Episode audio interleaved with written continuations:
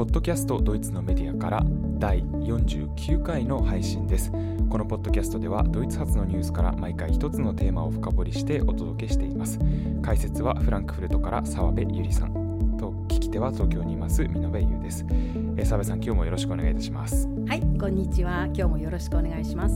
えー、今回はですね、まあ、再びなかなか打開が見えない打開策が見えないウクライナ戦争、まあ、ドイツ語あるいはドイツ語圏ではドイウクライナ戦争という言葉がもうすでに定着して、えー、まあ、日本ではまた少し違った呼び方をされることがまだ多いようですけれども、まあ、ウクライナ戦争と、えー、の、え中でですね注目を浴びる、えトルコの役割について今日は解説をいただきます。早速澤部さんどうぞよろしくお願いいたします。今日収録しているのは8月の9日なんですけれどもまもなくウクライナ戦争は始まって半年が経ちますね。であの、はい、この戦争はね本当に多くの問題をもたらしたわけですがドイツの国内では相変わらず、まあ、エネルギー不足とそれから物価の高騰が大変なねあの問題になっておりまして日々の報道を騒がせております。ただ世界的に見てねこのウクライナ戦争がもたらした最も深刻な問題は世界のあちこちで起こっている飢餓の問題です。でこれはウクライナ戦争によってね世界のあの食料特に穀物の流通経路が途絶えてしまって多くの地域に食料不足食料あ食料不足と飢餓飢餓がもたらされたわけです。はい、でもともとえー、このところねあの地球温暖化による干ばつだとかあとここ数年はねあのコロナのロックダウンの結果としての流通ストップで世界の一部の地域でのね食料不足は問題となってきたわけなんですけれどもそれに今ウクライナ戦争がさらに追い打ちをかける形になりました。で具体的にはあのまあ、一番ね中でも大きな原因と言われているのが、えー、ロシアの攻撃があるがためにウクライナの港湾から穀物輸送船が出せないというねそういう問題だったわけです。でウクライナっていうのは自国の需要をはるかに超えたね農作物の産出国で知られる国で、まあ、世界シェアがかなり高いわけですよね。まあ、あのどういう品物かというと,、えーえーと、食用油の原料になるひまわりや菜種。それから世界の多くの国で主食になっている小麦大麦ライ麦。そして家畜の肥料になるトウモロコシといった農作物ですがこれが全く輸出できなくなってしまったわけです。であのウクライナ戦争がもう始まった当初からねこれ実は言われていたことであのアフリカそれから中東南米そしてアジアの一部の国々におけるね飢餓の危険についてはもう当初から警鐘が鳴らされていたわけです。でドイツでもねもうここ数ヶ月はウクライナの日々の戦況はちょっと後回しになってこの世界の危機の状況の方がねにあの状況にニュースの重点が移っていました。はいでそういう中でねもうこれ先月の話になってしまいますが7月の22日に、えー、ドイツのね夜のニュースで、えー、キャスターがね今日はウクライナ戦争が始まって以来おそらくは初めてのね良いニュースをお伝えすることができますっていうふうにして始めた出来事があったんですね。それがロシアとウクライナ政府の間でこの日結ばれた穀物輸出協定です。でこれはねあのどう日本でも大きく報道されたと思うんですけれども、まあ、聞き逃した方がいらっしゃるかもしれませんのでちょっとあの簡単に最初にまとめさせてください。でこの日ね7月の22日トルコのイスタンブールでロシア政府とウクライナ政府それぞれの代表者が調印したのがこの穀物輸出協定です。でロシアからはね確か防衛大臣がイスタンブールにやってきてでウクライナからは、えーとね、インフラ構造大臣っていうポジションの人がやってきてそして、あのー、2人ともがねこれに調印したんですがこの時にね2人とも絶対相手と同じテーブルにつくのは嫌だって言い張ってその仲介をした人たちがねこうあらかじめ座ってその協定書を広げているそこに時間的に前後してね 変わる変わる。まず1人が来て座ってサインしてで立っていっちゃうと。そして次の人が来るっていうねそういう形をとってそこがまあちょっとおかしかったんですけれども、はい、じゃあね仲介したのは誰かと言いますとこれはねあの国連とトルコなんですね。で、えーと、国連の事務総長グテレス氏とそれからトルコのエルドアン大統領が同席しましたじゃあこの穀物輸出協定ってどういう内容かと言いますとこれは、えー、黒海に面しているウクライナの港。であのオデッサっていう都市はねあの今回の戦争で随分報道の中心になりましたので、日本の方もね、多くの方があの位置をね再確認されたと思うんですけれどもこのオデッサ港オデッサの港そしてその両隣にあるねあと2つの港合わせてあのウクライナの3つの港から、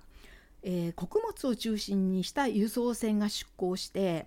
黒海をね縦断して黒海の反対側つまり南側になるんですがこれはあのもうトルコですその南側にまでね渡ってそこからねあのボスポラス海峡ってボスポラス海峡ってあのトルコの中を通っている海峡で黒海と地中海を結んでるんですね。でここをボスポラス海峡を船が通ってそして地中海側の方のねイスタンブールに到着するまでこの穀物輸送船は絶対に攻撃の対象にしてはならないっていうそういう協定なんです。つまり平たく言うとロシアは攻撃しちゃダメよっていうそういう内容なんですね。で船が一度そのあのイスタンブールまで行けば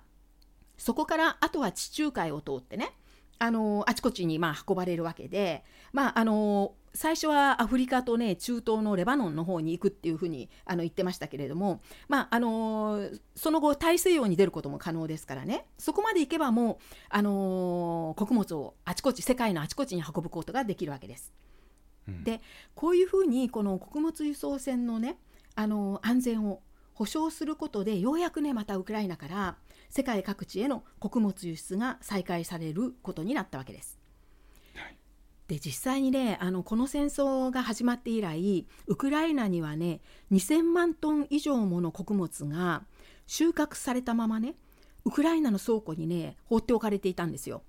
であの要するに出荷できないから危なくてねだからもうそのままに置いとくしかなかったんですね。でそれが今ようやくまた輸出が再開できるっていうふうになったのがこの協定の内容です。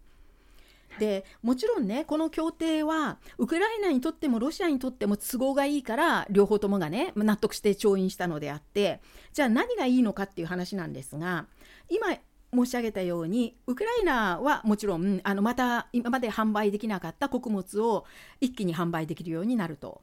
そしてもう一つねあの今次の収穫期を迎えているところなんですがこれまで倉庫がね本当にいっぱいになっちゃってて新しい収穫を入れる場所がなかったんですね。だからね、ちょうど今あの古いものからどんどん輸出できるっていうのはすごく助かるっていうそういう話です。じゃあロシアにとっては何がいいのかっていうと一つにはねあのロシアも人道的な国なんだっていうねアピールを世界にすることができるっていうふうにも言われていますがそれよりもねロシアにとって大きい意味を持ってるのはロシア自身がやはりあの農作物の輸出国なわけですね。で、やはりあの世界シェアは非常に大きい国です。でロシアも穀物を輸出したいわけなんですが今あの西側の経済制裁でロシアからはねこれは買うなあれは買うなっていっぱいこう制裁の対象が広げられていますよね。でそれをね、あのそういう制裁を穀物に関してはね絶対にするなっていうことをロシアはあらかじめね国連と話し合って国連の約束を取り付けたようなんですね。だからいくら制裁をがひどくなっても穀物に関してはロシアはいつでも自由に出荷できるっていうそういう約束をね取り付けたらしいです。だからロシアもね納得してまあ調印したわけですね。であの この協定にはねさらに、えー、この内容がね本当にあの間違いなくこう実行されるように、えー、関係4社によってね監視チームっていうのが作られるっていうことも中にこの協定の中に入れられたんですね。関係4者っていうのはその当事者であるウクライナとロシアそれに仲介に至った国連とトルコ。この4社です、はい、この4社がね監視チームを作ったんですよ。作ることになったんですね。で、えーと、本当にね無事にこの輸送船が目的地に到着するまでしっかり監視するっていうことと実はねこの監視チームのね、えーと、あが監視すべきことっていうのは実はもう一つありましてそっちの方がね大事なんですけれども、うん、ウクライナから出た船はまずとりあえずあのアフリカとか中東に行くわけでね。でアフリカにしても中東にしても内戦してる国が多くって武器が欲しい国がたくさんあるんですね。だから、はい、この輸送船にねを使って武器の密輸が始まるんじゃないかっていう懸念が大きいわけなんですだから輸送船に関してはね必ず遅くともイスタンブールで積み荷を徹底的に調査して本当にこの船にはね武器が乗ってなくて食料品だけっていうことをねあの調査する必要があるっていうことでそれでねむしろこちらの目的で結成された監視チームらしいです。うんで、えーと、この協定はまずは4ヶ月と期限を区切られましたけれどもその後の戦争の状況によっては話し合いをしてまた延長する計画でいるということです。でこういうふうにねこの協定はまあ7月22日に結ばれたんですがえー、その後どうなったかと言いますと、えー、ウクライナ側はねすぐにあの用意を始めるんですけれども最初はねちょっとごたごたしていてなかなかあの始まらなかったんですね。でも今月に入ってねあの8月の頭にもあの第1陣の船が出まして、えーとね、昨日の報道時点で確かね第3陣目がもうあの出港したと思います。つまりちょっとね時間はかかってはいるんですけれどもあの一応順調にねあの実行されています。ということでこの協定はね大変まあ世界にとって良いニュースだったわけでねこの調停がなされたあ調印がなされた時にあの国連のグテーレス事務総長はこれは世界のための合意だっていうふうに言って喜んだっていうことが報道されました。と同時にこれを仲介してねあの協定が成立するまでにもたらしたトルコにとってはねこれは外交の大成功といえる事件になったんですね。うん、でここで最初の疑問なんですけれども国連はともあれなんでトルコが仲介者として出てきたかっていう疑問です。でこれはねもちろん地理的な理由が一番大きいですね。あの先ほど申し上げたように黒海を挟んでウクライナとトルコっていうのはまあ隣国なわけです。だから黒海を縦断したら必ずその船はトルコに入ってしかもボスポラス海峡っていうのはトルコが主権を持っている海峡でねだからあの監視チームを作るにしてもそういう貨物船を調査するにしてもね何にしてもトルコのあの協力っていうのは絶対に必要だったわけです。ただねそれだけではなくてもともとトルコはね今回の戦争が始まった当初からロシアとウクライナの間に立ってなんとか休戦に持ち込む仲介者になろうと努めてきた国なんです。でそれはなぜかっていうのが疑問点です。で今日はねまずあのここからお話をしたいんですがただね今日の話のテーマは実はトルコというわけではなくてトルコをね一つの例に取り上げてその動きを追うと今世界を巻き込んでいるこのウクライナ戦争をねちょっと別の観点から見ることができると思うんですね。だからそれをねちょっと試してみたいと思います。ということでまず最初はトルコの話からトルコは何でねこの2つの国の間に立って仲介しようと躍起になっているか。っていう話です。で今申し上げたように開戦当初からねトルコはあのロシアとウクライナの間になんとかね休戦協定を成り立たせようとね頑張ってきたんですね。で例えば何をやってきたかというとあのウクライナ戦争が始まったのが2月24日ですがその時からね2週間ちょっと経ったあたり、えー、と3月10日です。に早くもまず第1回目のね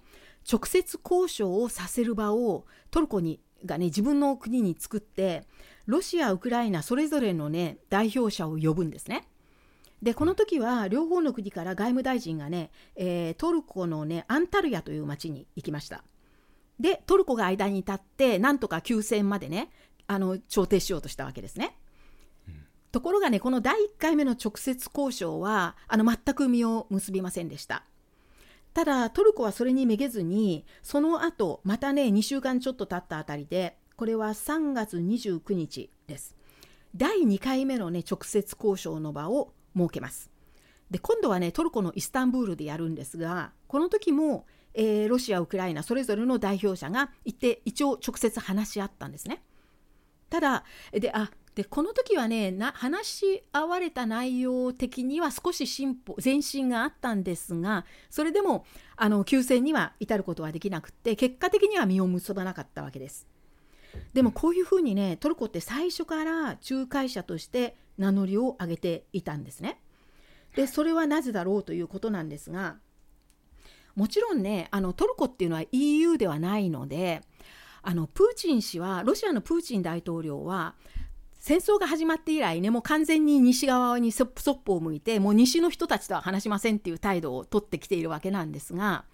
トルコはねやっぱ違うんですね。トルコは EU のには属していませんのであとそれからトルコ自身がね EU としょっちゅう摩擦を起こしてはあのちょっとロシアの方になびいたりね今までも随分そういうことがありましたからロシアからするとトルコっていうのはまあはるかに話しやすい相手ではあるんですね。ただそれでもトルコって NATO の加盟国でしょ？で今欧州から見る欧州で見るとこの戦争の対立の構図っていうのはロシア対 NATO になってるわけですから本来トルコは中立であるわけはないんですよ。NATO の加盟国としてやっぱりねトルコあロシアと対立する本来対立する立場にいる国なんですがそれにもかかわらずトルコはずっとね自分たちは中立っていう姿勢をね通そうとしてるんですね。それはなぜかというとこれはトルコはねウクライナともロシアとも大変つながりが深くてねどちらかを敵に回す余裕がトルコ自身にないんですね。だから、どっちつかずの立場を取らざるを得なくってでこのままこの戦争が長引くとねトルコ自身が困った状況に陥るんです。だからね早くやめてほしいっていうことで頑張って仲介者になってきたきたんですね。じゃあトルコってこの2つの国とどういうつながりを持っているのかといいますとまずウクライナ。トルコとウクライナの関係です。これはねまず1つ目なんですけれども、あのー、今回の戦争の最初の、まあ、始まりとなったねウクライナ内戦が起こった時。これは2014年に、あのー、ウクライナの、えー、新 EU 派の市民たちが当時のあの新ロシア派の大統領だったヤヌコビッチ政権を倒して、まあ、革命ですね。マイダン革命と呼ばれている。革命が起こった年ですけれどもこの、あのえー、ヤヌコビッチ政権を倒して暫定政府をねあの立てた。その直後にねトルコってウクライナとの間に武器兵器の製造販売でのパートナー関係を結んでるんですね。つまりあの武器や兵器に関してはその製品であれ部品の段階であれねお互いに供給し合うっていうねそういう関係をね結んだんです。でそれ以外にも武器以外にも経済的な結びつきはねこの2つの国の間ではすごく強化されつつあって例えばねトルコはウクライナにとってはね最大の投資国です。つまりあの、ウクライナに投資する外国の中でトルコってね一番金額が多い国なんですね。でウクライナに進出しているトルコ企業はね700社以上あると言われています。で民間レベルだけじゃなくてねその国家間でも共同でウクライナでね大規模なインフラプロジェクトも始めているんですね。でしかもあの今年の2月戦争が始まる直前にねこの2つの国は自由貿易協定も結んだところでした。でさらにねあのトルコでとても大事な観光業なんですけれどもあのこの2つの国の間ではもうとっくにねお互いにビザを廃止してであの身分証明書だけでねお互いの国民があの行き来できるようにしてあるんですね。でこれはあのトルコが自分たちの国の経済の、ね、大きな柱である観光業のためにウクライナからもどんどんねあの観光に来てほしいっていうそういう意図で、まあ、あのできた協定なんですけれどもこの観光においても2つの国っていうのは協力関係がすごく強くある国なんです。で以上はね経済的な観念あ観点なんですけれどもそれに加えてねもう一つウクライナとトルコの間には民族的なつながりもあります。でこれはね、あのクリミア半島にもともと住んでいた民族っていうのはクリミア・タタール人って呼ばれる民族なんですがこのねクリミア・タタール人はソ連時代スターリン政権下でねあのクリミアから一度、えー、強制追放されたんですね。でこの時にこのクリミア・タタール人は周辺の国に移住させられたんですがその際にトルコにもね大勢入ってきたらしいですね。で何百万人もタタール人っていうのはトルコに、まあ、あの住み始めたわけです。であのスターリンが死んだ後でね、あのー、このタタール人は希望すればウクライナに戻れるようになっていったんですがその際にトルコ政府はねトルコに移住していたタタール人の希望者はちゃんとタタああのウクライナにまた戻れるように随分ね金銭的な支援をしてるんですね。でこういうふうにねこのあの民族的民族同士がちょっと混じり合ってるところがあってウクライナとあのロシトルコっていうのは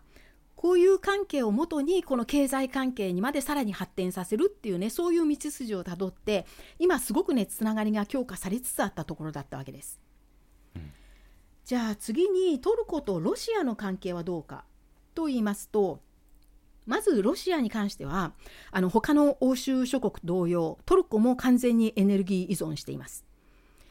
でトルコの天然ガス需要の34%がロシアからの供給で賄われているというふうに言われています。それだけじゃなくてね今あのトルコでは、えー、国内初の、ね、原子力発電所が建設されつつあるんですがこれはねロシア資本で作られてるんですね。っていうふうにエネルギー面であのトルコはやはりロシアにあの依存しています。でそれだけじゃなくてあの経済全体でもその依存度は非常に高くてねロシアとトルコの間の貿易高っていうのはウクライナとトルコの間のそれのね約6倍っていうふうに言われるぐらい、まあ、ものすごく大きな経済パートナー国なんですねロシアっていうのは。さらに観光の面でもあの外からの観光客がトルコに落としていくねお金その金額で言うとね全体の20%以上がロシアからの観光客によるっていうことで一国で勘定するとねロシアってやっぱり一番のお客さんなんですねトルコにとってみると。でまあこのように、まあ、ここまでは経済的なつながりですけれども、まあ、非常にね大事な国がロシアなわけです。でそれだけじゃなくてねもう一つあのトルコなんですけど地政学上ねそのあの近隣国つまり主に中東です中東におけるトルコの立場ってロシアの姿勢にね大きく左右される部分があるんですね。でこれについてはこの後すぐに詳しくお話します。ということで今はまずねこの2つの国とのトルコの関係を見てきたわけですが結果的にねトルコにとって両方とも大事なんですよウクライナもロシアも。だからどっちもね捨てられないカードでだからこそウクライナ戦争においてもねどっちつかずの姿勢を最初から取り続けてるんですね。例えばトルコってどういう姿勢をとってるかっていうとね例えば、えー、トルコは NATO の同盟国ですから NATO がウクライナへの軍事支援を決めたりあるいはウクライナと国境を接しているあの NATO の同盟国におけるね兵力増強を決めるとトルコもまあそれに賛成しているわけです。ただ自分たちはね積極的に絶対参加しないんですね。あるいはロシアがねクリミア半島を併合した時この時ねトルコもこれを批判しました。そしてその後国際的にねこれを認めないっていう国連決議が出された時にトルコもこれに署名しています。ただその後始まってね今に至るまで形を変えてずっと続けられているロシアへの制裁にはねトルコは参加していないんですね。あるいはね今回戦争が始まると同時にトルコは先ほどから名前を出しているあのボスポラス海峡つまり黒海と地中海をつないでいるトルコの中にある海峡ですねあの海峡をねロシアの船に対して閉ざしてロシアの船は通行禁止っていうふうにしたんですね。うん、ところがねその一方で今欧州全域で行われているあの領空内からの、えー、ロシアの、えー、飛行機の航空機の締め出しそれにはねトルコは参加していませんだからね今でもトルコの領空はあのソ連の飛行機って自由に飛べるんですね。っていうふうにね大変中途半端な、あの姿勢をとっているのがトルコなんです。でもう一つねこれ、あの記憶に皆さんの記憶に新しいところで言うと、えー、6月ですよね6月にあのスウェーデンとフィンランドが NATO の加盟申請をしましたね。でその時にね最後までごねて最後まで横やりを入れたのがトルコでなかなか同意しなかったんですよね。で結果的にはね同意することになりましたけれどもずいぶん長いことね粘ってましたよねトルコは。いやいやって言って。でねああいうねあの足並みを絶対揃えようとしないのがトルコであれも典型的なねトルコの姿勢だったわけです。っていうふうに欧州の中ではねトルコは大変特殊な立場をとっていてまあ完全にはねどっち側にもつかないよっていうそういう立場を利用してねそして今あの仲介者として成功しようとしているわけです。でもしねこれが本当にトルコが仲介することによってこの戦争がね収束に向かうとするならばトルコの名声ってすごく上がるわけですね。でイメージがぐわって良くなるはずなんですよ。で現にねあの先ほど冒頭でお話しした、えー、穀物輸出協定があの成立したことでね実際にトルコの株ってすごく上がってでいつもあのトルコに対して非常に、ね、厳しいことをずけずけ言っているドイツのあのベアボフ外務大臣ですらこの協定に関してはね公にトルコを褒めています。でこういう中でねトルコは盛んにねロシアばかりをね一方的に制裁しても戦争を収束させる役には立たないって言ったりあるいは平和を実現するのに大事なのは制裁ではなくて対話だっていうふうにね非常に真っ当なことをね言い続けてるわけですね。ただその一方でね実は全く別のトルコの事情ってもう一つあるんです。でそれはねトルコが今喜んで口にしている平和云々っていうような話とはね全く違う話なんですね。うん、でこのトルコの事情が分かる出来事が実はあの先ほどの穀物輸出協定が調印される数日前に起こっています。でこれはどういう出来事だったかというと7月19日にイランのテヘランで開かれた三者会談なんですね。でこの三者会談って誰がどの三者があったのかと言いますとこれはねあのロシアのプーチン大統領それからトルコのエルドアン大統領そしてこの時ホスト国になったイランのライシ大統領この3人がこの時に、えー、メンタあの会談をしたんです。でねここから話はねちょっとウクライナ戦争からは離れます。ただトルコのね動きを知るために欠かせないのがね中東事情なんですね。ですからここからちょっとね、中東の話をさせてください。で、えーと、7月19日イランのテヘランで三者会談が行われたんですけれどもこの時ねプーチン大統領はテヘランまで飛行機で飛んだんですね。でね実はプーチン氏はねあの今、えー、てかまあウクライナ戦争が始まって以来ねあのーロシアどころかモスクワを離れるのも嫌がっているというふうに言われてるんですね。で、うん、一つにはもちろん戦争を指揮しているからでしょうけれどもこれは私の想像ですが多分ね暗殺されるのを怖がってるんじゃないかと思いますね。命の危険を感じてるんじゃないかなとこれはちょっと想像ですけれども。それでね実際にあのプーチン氏って今回の戦争が始まってからね国外に出たのってね2回だけなんです。で1回目は、えー、6月末にね中央アジア中央アジアの国をね訪問しています。で中央アジアって、えーと、あのアフガニスタンの北にあのなんとかタンっていうのがつく国がたくさんあるじゃないですか。あの元のね昔のソ連の国ですけれども私これ名前どうしても覚えられないんですがこの辺のね何カ国を訪ねてるんですね。えっと、一つがねタジタジキスタンです。タジキスタンそれとかその周辺国をね訪れたんですがこの時の目的はあのー、ロシアはもう完全に西側には背を向けてその分東側を向いて、えー、結束できる国をね探しているってそういうふうにドイツではあのー、報道されました。でねその2回目、えー、戦争が始まって国外出張した2回目がねこの時だったんです。つまりプーチン氏はわざわざテヘラに飛んだんですねこの時。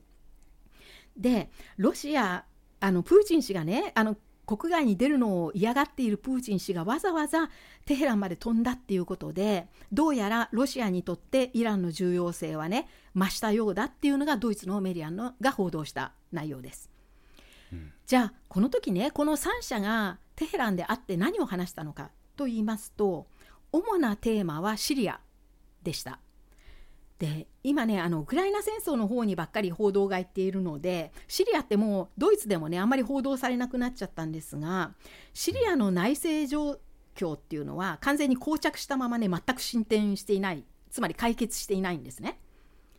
でただこの時ねこの3者があってシリアについて話したっていうのは決してねシリアに和平をどうやってもたらすかとかシリア国民の生活をどう立て直すかとかシリア難民をどうやって救っていくかとかねそういう話ではなくってこの3つの国それぞれがねシリアについて抱いている思惑をすり合わせることによってね今後シリアについてどういう戦争マネジメントをしていくかっていうねそれをね考えることにあったっていうふうにドイツでは報道されています。つまりこの3つの国、えー、ロシアトルコイランっていうねそれぞれの国がシリアに関しては別々の思惑を持っているわけでねそれを一度あのすり合わせる必要があったっていうことなんですね。じゃあここでねこの3つの国が一体どういう思惑を抱いているのかっていうことをちょっとご説明したいんですがまずロシアです。ロシアのシリアに対する思惑ってどういう思惑かっていうことなんですがロシアはえー、この内戦の最初からねずっとアサド政権側を支援してきましたつまり政府軍の側ですであのー、このシリアのね状況ってすごく複雑なのであんまり簡単には言えないんですがあの大雑把に言ってしまうとシリアの内戦っていうのはあの政府側政府軍対反政府軍の戦いなんですね。で政府軍っていうのはアサド政権のことです。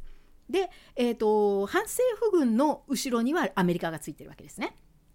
でロシアは最初からアサド政権側を支援してきたので、まあ、政府軍側で、あの、をに協力してきたわけです。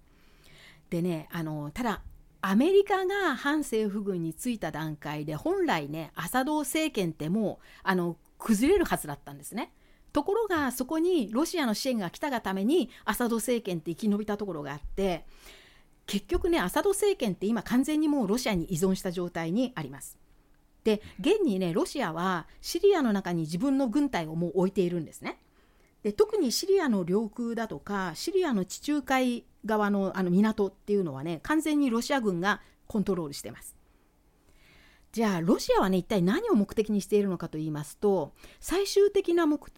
的はシリアを中心にして中東地域全体それから地中海におけるロシアの存在を強化してその影響力をどんどん広めていくっていうそこにあるわけなんですね。うん、でこれとねほぼ同じ思惑を持っているのがイランです。でちょっとねイランの位置関係を最初にちょっと説明させていただくとイランの西隣がイラクその西隣がシリアその西隣がレバノンそしてレバノンはま地中海側にあるわけですがでレバノンの南にイスラエルがあるっていうそういう位置関係ですね。うん、でイランはねこの西隣のイラクシリアレバノンっていう国と友好関係を深めることで自分たちのねシーア派の勢力を拡大したいんですね。でこのイスラム教って面倒くさくって私はね本当にこの内容は何にも知らないんであの名前を知ってるだけなんですがあのシーア派対スンニ派っていう対立がありますよね。で、イランはシーア派の国でそのシーア派の勢力を西側に拡大していきたいと。でその裏には対立しているスンニ派の盟主国であるサウジアラビアとの勢力争いがあるんですね。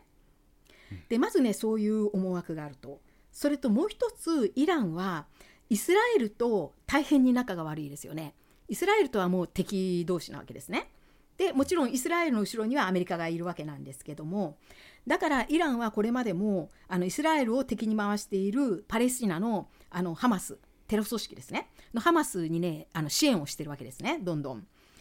で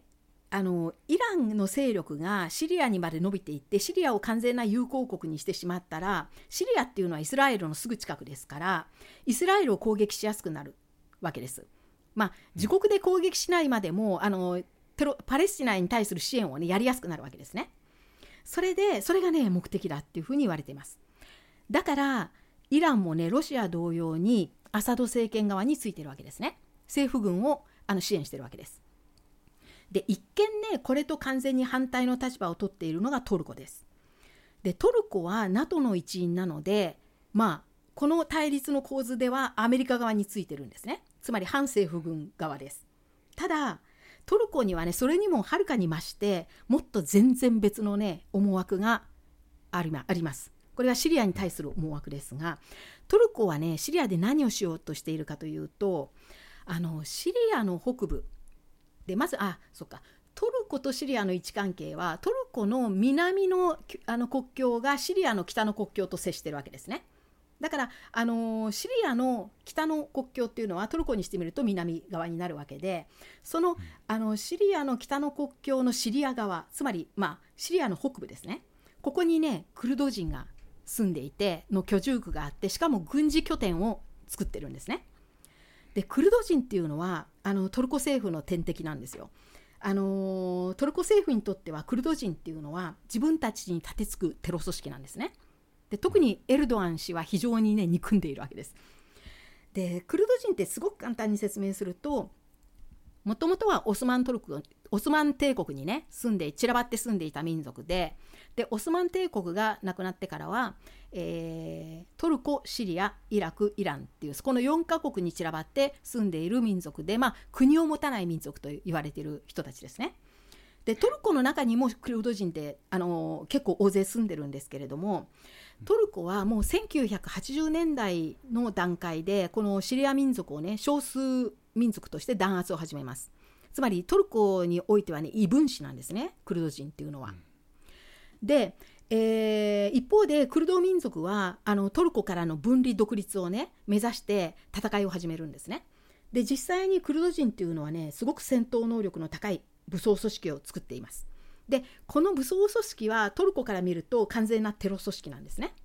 でその軍事拠点の一つがシリアの北部にあるんですよ。でそこをねやっつけちゃいたいわけですトルコは。うん、でこれまでにもう何回もね爆撃をやってるんですね。で今またエルドアン氏はこのシリアの北部のクルド人地区をねに爆撃を開始したいんです。でそれをねあのその了解をプーチン氏とそれからイランのライシー大統領に求めるためにこの三者会談に向かったというのがねあのトルコにとっては一番の目的だったんですね。うんでこれってすごい変な話でしょ？だってシリアを爆撃する了解をロシアとイランに得るっていうね請うっていうそういう形なんですよ。うん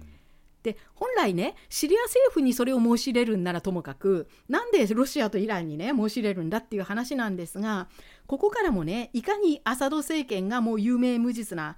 存在になっちゃってるかっていうのがわかると思います。つまりシリアを実際に仕切ってるのっていうのは別の国なんですね。ロシアやイランっていうことです。でエルドアン氏は今あの北部シリア北部をねあのに爆撃を開始したいから同意してくれっていうことをお願いするためにこの会談に行ったんですね。これが一番の目的でした。で、えーと、ちょっとね脱線しちゃいますけどもなんでねトルコは今このシリア北部を攻撃したいのか今またねこの攻撃を始めたいのかっていうとこれはねトルコの内政事情なんですね。でトルコっていうのはねあの昨年来未曾有の経済危機にあります。であのこれはちょっと日本でどこまで報道されているか私全然知らないんですが昨年1年間でトルコトルコの通貨であるねトルコリラって価値がね半減以上に下落したんですね。でものすごいインフレになってしまって国民はねものすごい窮乏生活を今強いられています。でそういうね生活がすごく苦しくなったトルコ国民のあの不満っていうのはねトルコが EU からお金をたくさんもらって引き受けているシリア難民に向かうんですよ。でさらにシリア難民をね受け入れているトルコ政府に向かうんですね。で今トルコの国民ってものすごい不満の塊になってるんです。でそれをねなんとかあのエルドアン氏は解消したいわけです。だからエルドアン氏のねあの計画では今またねシリアの北部を爆撃してクルド人の地区をね空っぽにするクルド人を追い払うそこを空っぽにしてそこにねあのトルコの国内に大勢いるシリア難民をねあの移住させたいんですね。うん、でそれがね目的なんです。でまたあのちょっと余計な話のもう一つ余計な話ですがなんでそもそもトルコってね経済危機に陥ったのかっていうとこれはねあの明らかにトルコ政府の経済政策の失敗なんですね。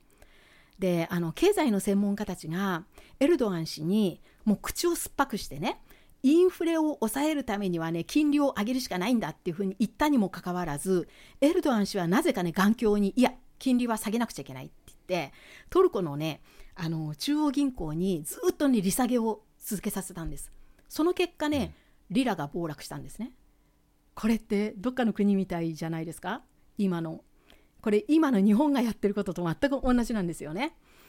で私はだからねこのトルコの話を聞くたびになんかすごく不安になるんですがこれはちょっと今余計な話でした。でここでねちょっとまた話を戻します。えーと、結局ねこの三者対談このテヘランでのこの三者対談の結果どうなったかっていうとこのトルコのね申し入れシリアの北部をね爆撃させてくれってこれに了解ゴーサインを与えてくれってあの言った申し入れにはねこの2人ともあのプーチン氏も、えー、イランのライシー大統領もねダメって言ったんですねだからトルコの一番の目的はね果たされなかったんですがただこの会談によって3つの国がねこの三国の結束を世界にアピールすることに成功するんですね。でこれはね非常にね意義が大きかったというふうにドイツでは言われています。何をねどうアピールしたのかっていうのはこれは国によってまた違うんですがまずねトルコはねこのあのイランとそれからプーチン氏あのロシアとね仲良くしているところを欧州に対して見せつけることになったんですね。どういうことかっていうとそれ見よプーチンはお前たちにはね会うつもりはもう全然ないけれども私にはまだね会って対話する用意があるではないかっていうことが言いたかったんですねヨーロッパに対して。つまりトルコはロシアとの対話のパイプをまだ持ち続けているっていうことをアピールしたかったんです。だからウクライナとロシアの戦争を仲介できる国があるとするならそれはトルコだけだっていうふうに言ってヨーロッパに対してトルコの大重要性をね見せつけたんですね。じゃあイランは誰に何をアピールしたかっていうことなんですがイランはねアメリカに対するアピールだったんですねこれ。であのトランプ前大統領が2018年か19年にあのイランとの核合意を一方的にね抜けちゃって以来アメリカっていうのはイランに対して制裁経済制裁を続けているんですね。でイランとの核合意っていうのはこれは2015年に、えー、国連の常任常任理事国5カ国プラスドイツとそれからイランの間で間であのなされた合意であって簡単に言うとイランは核兵器を製造しないんならもう西側の経済制裁のあの対象から外しますっていうねもう制裁しないっていうそういう約束だったんですね。ところがトランプ氏が勝手に抜けちゃった抜けちゃったためにアメリカはまた経済制裁を始めるわけです。だからイランとアメリカの関係っていうのは今すごく悪いんですね。でそのねアメリカに対してイランはロシアと仲のいいところを見せつけてお前たちの制裁なんか怖くないっていうことをあのアピールしたかったんですね。うん、でさらにねこのあの対談が行われたその直後にイランは自国のね為替市場の取引通貨にねルーブルを導入してるんです。これもねアメリカに対する見せつけなんですね。あのつまりあの西側はルーブルをその金融市場から締め出そうとしてるわけですよね。だけれどもイランは逆にルーブルをあの取引通貨にねまた導入してるんです。でこういうふうにねイランはアメリカにアピールしたかったわけです。ただね今回この世界へのアピールっていう意味でこういうトルコやイランにも増してねもっとこの三者会談をね効果的に使ったのはロシアだというふうにドイツのメディアでは報道しています。ロシアはじゃあ何をアピールしたのかっていうとロシアは世界で孤立なんかしてないよっていうそういうメッセージなんですね。つまり西側はロシアを世界から締め出そうとしたようだけれども我々は締め出されてなんかいないと。でロシアはね西側なんかもう必要としていない他にね仲間になる国はたくさんいるっていうところを見せたかったっていうことなんです。特に今回仲の良さを見せつけたトルコっていうのは NATO の同盟国ですからだからこの NATO の同盟国の中にもね自分たちに寄ってくる国はあるんだっていうところをアピールしたわけです。でもともとねこの3つの国ロシアイラントルコともその中東をめぐる思惑でもね西側との関係でもあるいはウクライナ戦争に対する姿勢にしてもね決してね一致してる国じゃないんですね。で3つの国がそれぞれ思惑っていうね円を描いているとするとその円の中のねあれ一部は全くお互いに全然ダブあの重ならないあるいは2つの国だけの間では重なっているっていうそういうあの描き方がされているわけでただこの3つの円がね重なる中心部分っていうのは小さくてもあるんですよ。このね重なった部分を一緒になって世界にアピールしたっていうのが今回のテヘランの会談だったわけです。で外からねこの会談のまあ仲良さそうな様子を見るとどういうメッセージがね一番大きく伝わってくるかっていうとあれロシアって世界を敵に回しているわけじゃないんだなっていうそういうメッセージです。でこういうふうにねウクライナ戦争にしても結局のところあの各国それぞれがね自国の事情や自国の利害を測った上でどっち側につくかを決めそあるいはねあのどっち側につくかを決めた後でもどこまで支援するかっていうのをね、まあ、決めているっていうのがおそらく本当のところなんだろうなっていうのをね、まあ、思わせるような会談だったわけなんですね。でここでね、えー、今日最後の疑問点になるんですがアメリカはもちろんのことあのドイツやね EU あるいは日本もそうだと思うんですがこういう国がね好んでこれまで強調してきたこの戦争の図式っていうのがあるんですがそれはこのウクライナ戦争っていうのは民主主義対権威主義の戦いだっていうねそういう図式です。で戦争が長引いてねそれぞれの国の動きがいや思惑がねあの明らかになってくると本当にこの図式ってね現実に当てはまってるんだろうかっていうねそういう疑問が浮かんできます。うん、ということでね最後にそもそもロシアを敵に回している国ってね本当に民主主義国なのかっていう点をねちょっと見てみたいと思います。でねまずあの民主主義っていう言葉なんですけどもちろん民主主義っていうのはねちゃんと定義されている語であの語が語なんですけれどもあの例えばねこう人権だとかあの平等だとか言論の自由とかね思想の自由あるいは法治体制っていう言葉とは違って民主主義ってあのすごく結構説明が必要なあの定義なんですよね。定義するにはもっとこうなんか幅広く説明していかなくちゃいけないような語で定義はちゃんとあるんですけれどもあの使われ方がねすごく曖昧だと思うんですね。つまりなんか民主主義って言うとなんとなくみんな納得しちゃうけれども一体何を指して民主主義と言ってるのかってねその定義がかなり広いので使われ方によってはね非常にいい加減に使われているというふうに思います。ただその一方でね今世紀に入って世界のいくつかの研究所があの民主主義っていう定義を明確にした上でそれぞれの国の世界のねそれぞれの国の民主主義指数を測定しては世界比較のランキングをね作っているんですね。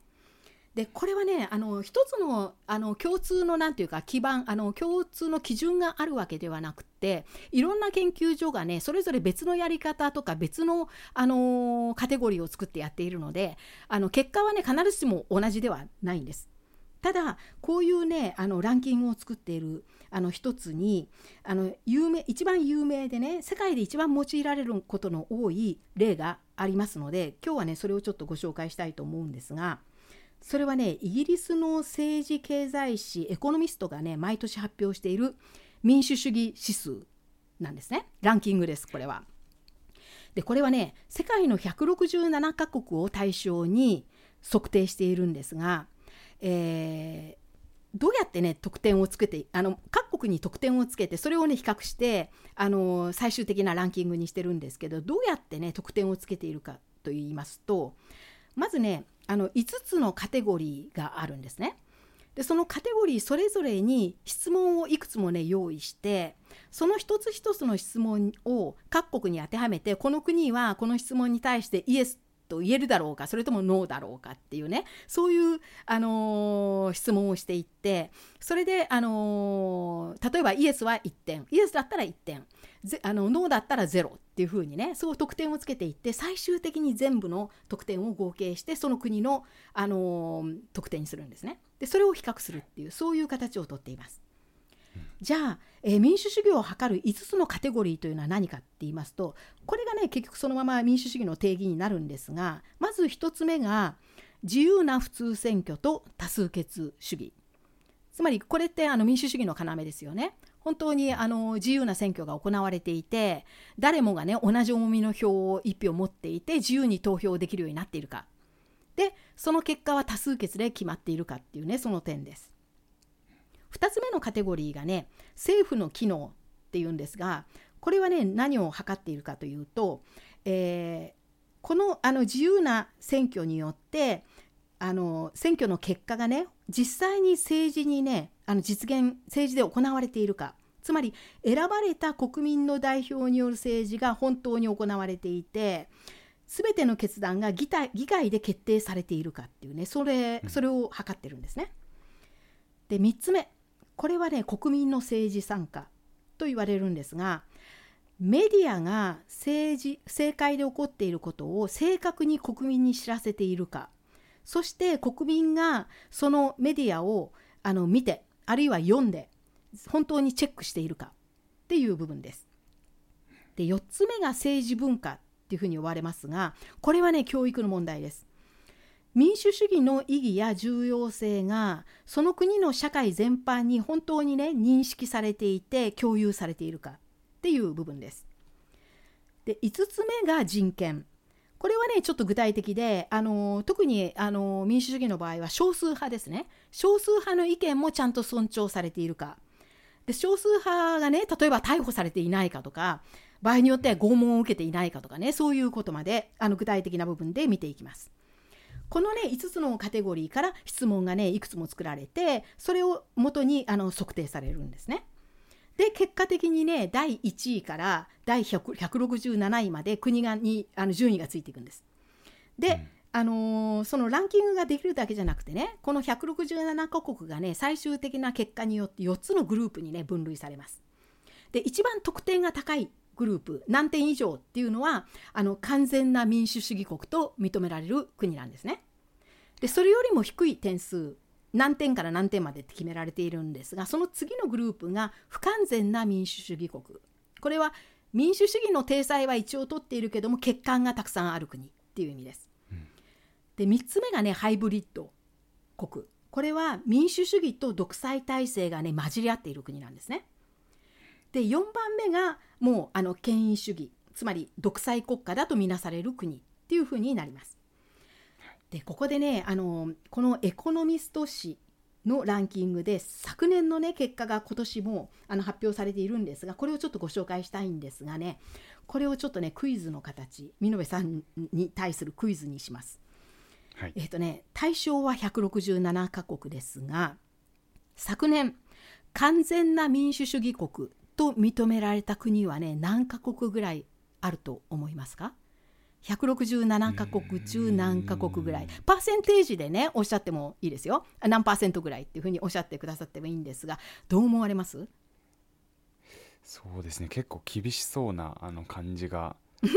するので、はい。うんでもそうですね、えーでは、えー2割と希望的な観測をあ出したい20%とぐらい。思います20%ですね、ああそうですか。えっ、とね実はその半分です。えっ、とねうん。半分半分よりはちょっとかな。えっ、とね21カ国、これパーセンテージにするとね全体の12.6%です。うん。これがね完全な民主主義国と認められる国なんですね。でその次の不完全な民主主義国に入ったのが53カ国比率だと31.7%、まあ、3分の1をちょっと切るぐらいですね。で3番目のねあのハイブリッド国とみなされたのが34カ国。全体の20.4%で最後の、えー独裁国とみなされたのが59カ国。全体の35.3%っていうのが昨年のこのエコノミスエコノミスト誌による結果なんですね。でもう一度ねまとめるとまず独裁国が一番多いんですね世界で。で3分の1以上が独裁国です。そして、えー先ほど申し上げたように完全な民主主義国は明らかなマイノリティです。全体の8分の1、8分の1程度ですね。でこのね完全な民主主義国に不完全な民主主義国を足してもね半数半数に到達しないんですね。これを足してもね44.3%です。で先ほど言いましたようにこのエコノミストの氏の結果っていうのはねあくまで一例に過ぎなくって他にもね別のやり方をとっているあの調査結果って発表されてるんですね。だから細かいところではねだいぶ違うところが多いんですがただね全体の順位だとかどの国がどのグループに入るかっていうようなそこはねさすがにどこもね大体似たり寄ったりの結果になっています。でもう少しね中身をちょっと具体的に見ていくと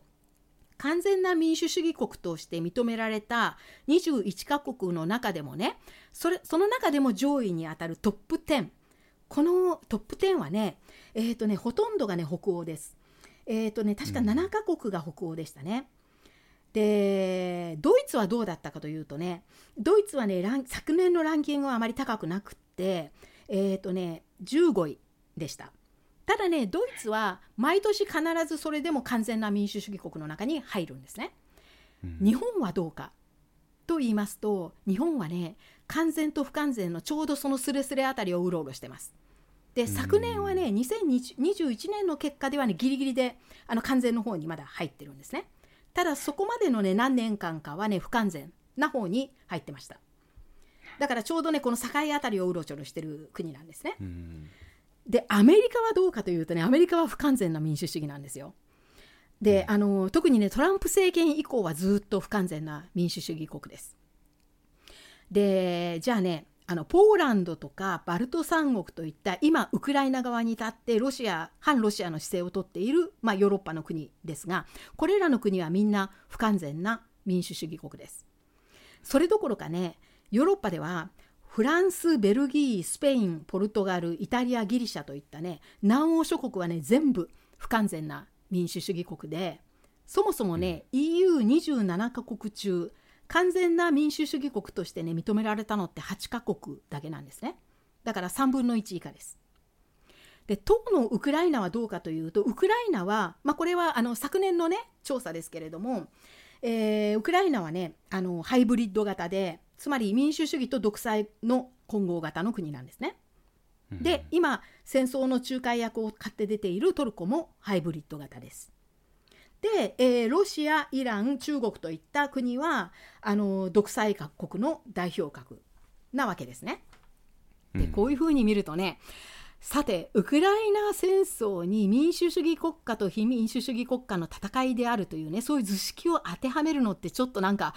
事実に合ってないんじゃないかっていうふうに私は思うわけなんですけれども、うん、もしねこの図式を当てはめちゃうと民主主義国家の部って相当悪いわけですよね。圧倒的にマイノリティになっちゃうわけなので。でねこういう図式にね民主主義っていう言葉を使うのはねやっぱりちょっとうさんくさいなというふうな気がします。あの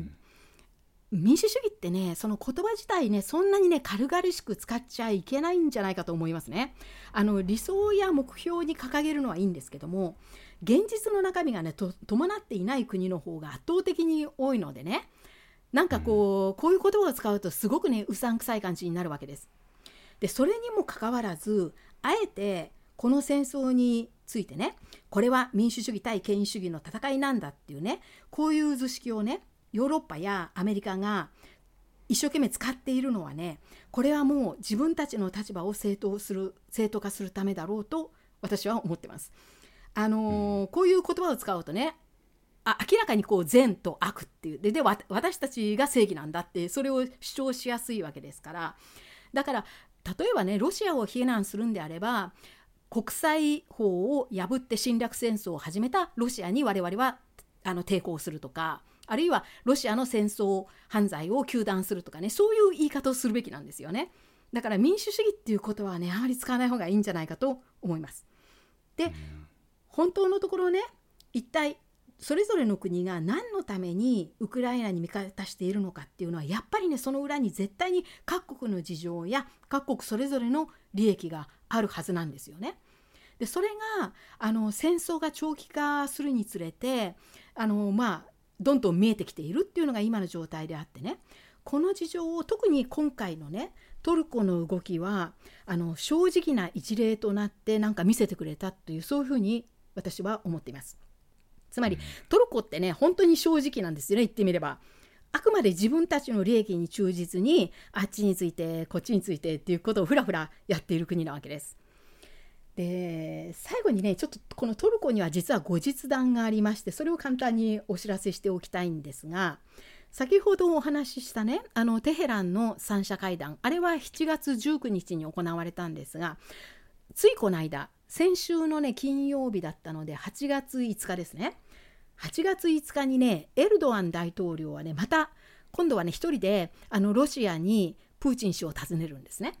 でプーチン氏と今回は2者対談をします。つまりロシアとトルコのトップ会談をするんですね。でこの時のねトルコ側の目的はやっぱりねしつこく。エルドアン氏はあのまああのー、めげずにねもう一回そのシリアの北部をね爆撃させてくれってねその了解を求めるのが一番の目的だったらしいんですがこれにはねプーチン氏は今回もねよしって言わなかったそうなんですね。ただこの2者対談の間にねトルコとあのロシアの間ではねもう一度経済協定とエネルギー協定の見直しが行われてね結束がねさらに強化されたんですね。で特にねエネルギーに関してはこの対談でねプーチン氏はあのトルコにねあの今ロシアからトルコに直接あの向かっている地上のあのガスパイプラインがあるんですがこれはね決して閉ざさずに従来通り供給従来通りのね供給量を今後も約束するっていうことをね言ったらしいんですよ。で、あのー、だからトルコはねエネルギー危機にならなく進むんですね。でね、さらにねプーチン氏はこの時すごくね厳しきつい言い方をしていてそもそもねヨーロッパはトルコに感謝すべきであると。トルコのおかげでねヨーロッパは今後も多少ともね我々の天然ガスの分け前に預かれるんだからヨーロッパはトルコに感謝すべきだなはははって言ったらしいんですね。それでね、あのー、なんかトルコエルドアン氏にしてみるとまた外交の大成功でねこれでトルコはねすごく喜んだらしいですね。